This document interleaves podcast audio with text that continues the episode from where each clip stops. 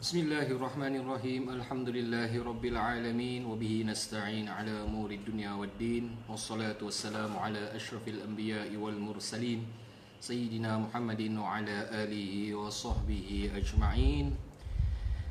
Rabbi shrah li sadri wa yassir li amri wa hlul 'uqdatam min lisani yafqahu qawli amma ba'du. Yang saya muliakan para hadirin hadirat, para penonton yang dikasihi sekalian. Salam hormat, salam Jumaat daripada saya. Assalamualaikum warahmatullahi wabarakatuh. Alhamdulillah, syukur kita pada Allah Subhanahu wa taala yang berikan kita nikmat kesihatan, yang berikan kita kelapangan waktu, yang memberikan kita keizinan untuk kita bertemu pada hari ini dengan izin Allah Subhanahu wa taala. Dan walaupun kita pada hari ini seperti mana yang kita sedia maklum tidak dapat meneruskan solat Jumaat kerana masih lagi masjid-masjid kita di Singapura tutup. Uh, tetapi alhamdulillah ia tidak menutup uh, semangat dan hati kita untuk terus tunduk dan beribadah pada Allah Subhanahu taala yang Maha Esa. Dan saya yakin pada Allah Subhanahu taala ini semua adalah kebaikan yang diberikan kepada kita supaya kita menjadi hamba Allah yang bersabar dan bersyukur di atas segala sesuatu yang telah ditentukan kepada kita. Baik, pertama sekali bagi yang menonton saat ini di Facebook yang sedang mendengar juga kita rekod audio uh, yang akan diupload di Spotify. Yang bagi menonton di Facebook boleh letak komen sama ada kita punya saya punya suara ni kuat boleh jelas dengar ataupun tidak. Assalamualaikum warahmatullahi wabarakatuh. Dan baiklah pada hari ini adalah kupasan khutbah yang telah disediakan oleh pejabat mufti kita uh, asatizah-asatizah kita yang berada di pejabat mufti. Uh, mudah-mudahan Allah memberkati usaha mereka dalam usaha.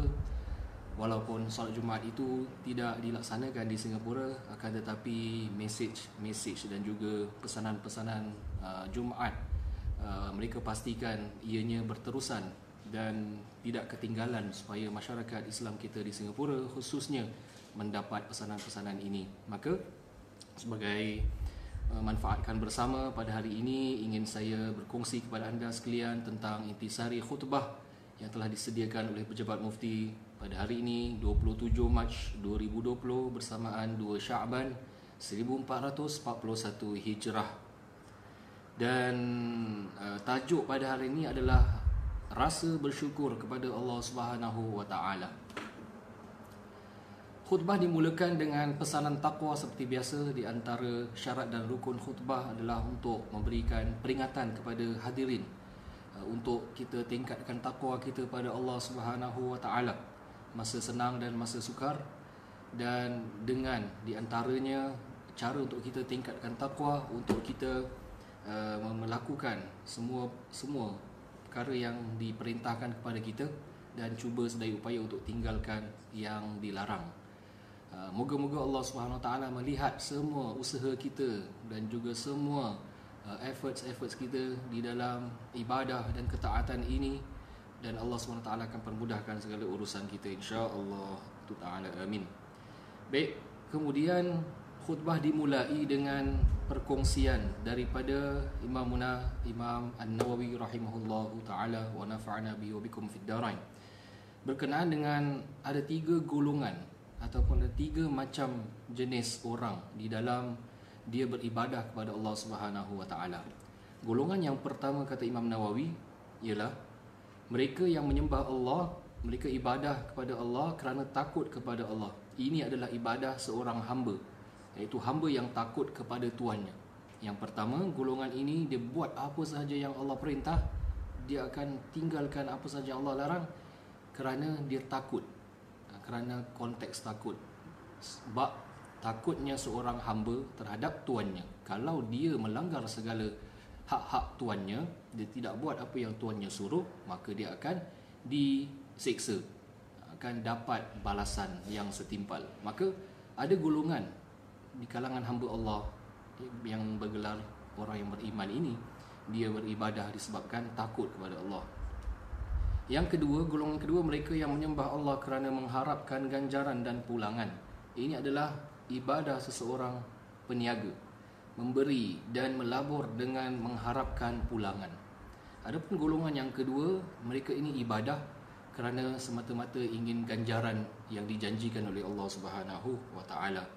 Ha, jadi kalau dia lakukan sedekah kerana dia tahu ganjaran yang bakal dia dapat daripada sedekah, dia ibadah sunnah yang banyak kerana dia tahu ada ganjaran-ganjaran yang spesifik dan tertentu yang yang boleh dia raih, maka dia beribadah bak orang yang berniaga. Yang ketiga ialah mereka yang menyembah kerana rasa syukur kepada Allah dia memahami bahawa apa jua yang dia lakukan dia tidak akan mampu membalas segala jasa dan nikmat Allah Subhanahu taala berikan kepadanya. Dia malu dengan Allah, dia hanya mengharap keridaan Allah sebagai hamba yang bersyukur kepada Allah. Inilah yang boleh diterjemahkan di dalam kehidupan bagi Nabi sallallahu alaihi wasallam. Tak kala Rasulullah sallallahu alaihi wasallam itu pernah ditanya oleh isterinya Sayyidatina Aisyah radhiyallahu anha, kenapa baginda Nabi beribadah pada malam hari dan melakukan sujud yang panjang yang lama maka Nabi kata afala aku nu abdan syakura Nabi kata kepada Aisyah tidakkah aku uh, menjadi tidakkah patut aku menjadi hamba Allah yang bersyukur? Jadi aspek yang ketiga ini kata Imam Nawawi dia menyembah Allah bukan kerana takut pada Allah bukan bukan disebabkan nakkan pahala ataupun ganjaran tetapi semata-mata untuk menunjukkan rasa malunya dengan Allah Subhanahu taala. Dan dia rasa syukur kerana apa sahaja nikmat yang diberikan kepada kepada dia ketika itu walaupun ada perkara-perkara yang dia tak dapat ataupun belum tercapai hajatnya dia tetap bersyukur kerana terlalu banyak sangat nikmat yang Allah berikan kepadanya sehingga kan dia rasa malu dia rasa tak layak untuk aku dapat nikmat-nikmat yang banyak ha, jadi tiga golongan yang diceritakan oleh Imam Nawawi Maka di dalam ujian COVID-19 saya sambung baca khutbah. Walaupun satu kesusahan namun tersirat dalamnya hikmah Allah. Kita tetap rasa bersyukur kepada Allah. Kesabaran kita melalui ujian ini adalah tanda syukur kita kepada Allah. Kita beribadah kepada Allah dengan rasa rendah diri dan insaf meminta pertolongan dari Allah dalam kita mengharungi ujian ini. Uh, ini dengan kita memperbanyakkan amal-amal soleh dan kebaikan-kebaikan. Di mana firman Allah Subhanahu Wa Taala, wa amma bi ni'mati rabbika fahaddith yang bermaksud dan terhadap nikmat Tuhanmu hendaklah engkau nyatakan iaitu dengan menzahirkan kesyukuran kita ambil balik kita renungkan kembali di dalam episod yang sekarang kita sedang lalui ini iaitu dalam ujian menangani wabak COVID-19 yang tentu terkesan kepada ramai orang. Uh, sama ada dalam keluarga kita ataupun dalam diri kita dalam bisnes kita ataupun di dalam kehidupan harian kita. Uh, menyebabkan uh, kewangan kita terjejas ataupun kesihatan terjejas, emosi kita terjejas, psikologi kita terjejas kerana hari demi hari kita membaca uh, surat khabar atau berita-berita yang kurang menyenangkan, yang merisaukan. Maka dalam kegawatan keadaan sekarang ini kita tidak boleh menidakkan ada nikmat-nikmat Allah SWT yang banyak yang masih dicurahkan kepada kita sehingga sekarang dan saat ini untuk kita berada di samping orang yang tersayang berada di rumah sebagai contoh untuk berada di tempat yang aman di tempat yang selamat untuk bernaf menghidup menghidup menghirup udara yang segar yang sihat. Ini semua tidak boleh menjadikan kita hamba Allah yang tidak bersyukur. Bahkan syukur dan sabar satu nilai dan sifat yang diperlukan dalam keadaan sekarang. Kata baginda Nabi sallallahu alaihi wasallam khusus menyifatkan bagi orang yang beriman. Uh, alangkah baiknya alangkah hebatnya orang yang beriman kata Nabi. Kerana setiap perkara itu adalah kebaikan untuk dia kalau dia diberikan nikmat maka itu dia dia akan bersyukur maka itu adalah baik untuknya dan kalau ditimpa musibah ditimpa ujian maka dia akan bersabar itu juga baik buatnya dan kata Nabi juga ini tidak didapati melainkan kepada hanya orang yang beriman. Subhanallah.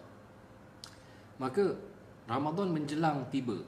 Di dalam khutbah ni saya sambung. Inilah peluang untuk kita mengeratkan hubungan kita dengan Allah dan makhluk Allah.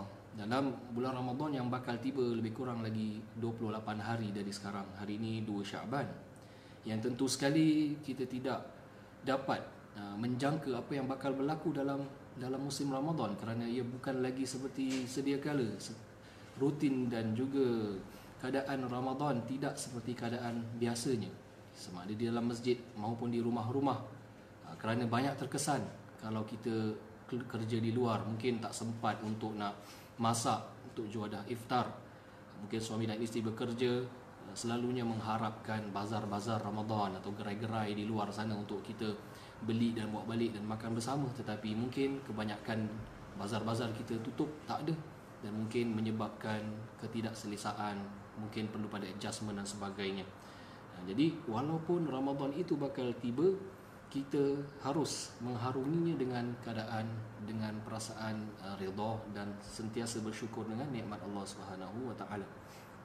Di Ramadan yang bakal tiba lagi 28 hari haruslah kita tingkatkan hubungan kita dengan Allah Subhanahu wa taala, kita buat renungan, muhasabah kemungkinan ialah satu uh, teguran daripada Allah Subhanahu wa taala kepada kita tentang nikmat keselesaan hidup hari demi hari apakah kita gunakannya dengan sebaiknya? Apakah kita membantu saudara mara kita yang susah? Apakah kita bersifat uh, peduli kepada jiran-jiran tetangga kita? Dan dengan segala keterbatasan dalam kita beribadah dalam bulan Ramadan ini yang bakal datang semua ini tidak akan menjejas peribadatan dan kesyukuran kita kepada Allah Subhanahu wa taala. Uh, kerana Allah bagi tahu dekat kita sebenarnya hubungan kita dengan Allah tidak boleh dibatasi oleh apa juga halangan kerana ia tiada halangan. Marilah sama-sama kita menzahirkan dan terjemahkan syukuran kita pada Allah Subhanahu wa taala. Ha, jadi khutbah hari ini sangat ringkas tiga page sahaja eh, kerana untuk meraihkan uh, orang kata tu saat-saat getir ini supaya tidak diperpanjangkan solat Jumaat dan juga khutbah itu di, akan diringkaskan. Maka pesanan khutbah juga uh, dia ada poin yang penting. Itu yang pertama supaya diri kita bersedia untuk menghadapi bulan Ramadan dalam keadaan kita bersyukur dan kita work with apa yang ada sekarang. Dan kita tak boleh lagi merungut apa yang tiada kerana sebagai hamba Allah kita harus menerima dan harus mengorak langkah seterusnya. Seperti mana pernah kita kongsikan tentang pengajaran Isra dan Mi'raj. Eh, begitu Nabi sallallahu alaihi wasallam selepas ditimpa ujian ataupun setback ataupun kegagalan kita boleh katakan ah, apabila baginda Nabi sallallahu alaihi wasallam dalam keadaan sedihnya itu kerana hilang dua susuk uh, orang yang banyak membantu beliau dalam pergerakan dakwahnya maka Nabi tidak give up tidak hanya uh, duduk di atas tikar uh, solat dan doa tanpa ada usaha dan tanpa ada perancangan selanjutnya. Maka Rasulullah pun mengurakkan langkah seterusnya untuk baginda mencari uh, usaha-usaha supaya dakwahnya boleh berlanjutan. Maka dia pun pergi baginda Nabi pergi ke Taif dengan harapan dapat uh, dapat mengambil ataupun dapat kumpulkan sahabat-sahabatnya yang baru yang boleh membantu bersama perjuangan beliau ya, akan tetapi tidak seperti mana yang dirancangkan. Begitu juga itu kalau nabi dah uh, diuji seperti demikian apatah lagi kita manusia sebagai umat nabi sallallahu alaihi wasallam kita juga mesti ada persiapan. Ya selain daripada kita nak nasihat diri kita pesan hati kita supaya sabar bersyukur kita juga harus mengorak langkah. Apakah plan-plan kita sewaktu Ramadan? Bila masjid dah tak ada uh, bila masjid let's say belum buka lagi eh. Kalau sekiranya masjid belum lagi dibuka sewaktu Ramadan apakah ini bermakna tarawih kita juga terberhenti? Ataupun uh, ibadah solat sunnah kita itu terberhenti? Ataupun macam mana? Apakah kita tidak boleh lakukan di tempat kerja masing-masing? Apakah tidak boleh kita lakukan di rumah? Uh, bahkan apakah ia mengurangi keimanan kita dan kerohanian kita? Uh, sama sekali tidak kerana kita sebagai orang beriman kita bersifat adaptif di mana sahaja kita berada uh, changing circumstances kan di mana saja perubahan-perubahan situasi dan juga keadaan kita cuba untuk mengharunginya dengan penuh keimanan. Uh, jadi begitu juga dalam aspek uh, kehidupan harian kita dalam bulan Ramadan kita boleh susun daripada sekarang mungkin apa yang bakal kita jangkakan. Mungkin work from home itu berlaku atau berlanjutan sampailah Ramadan. Mungkin kita dah boleh siap apa yang bakal kita nak lakukan dalam bulan Ramadan dan dia dia dia kalau ada perkara-perkara yang mungkin uh, diperlukan untuk kita buat sesuatu buat sesuatu daripada sekarang fikir daripada sekarang uh, itulah sikap orang beriman sebenarnya ya.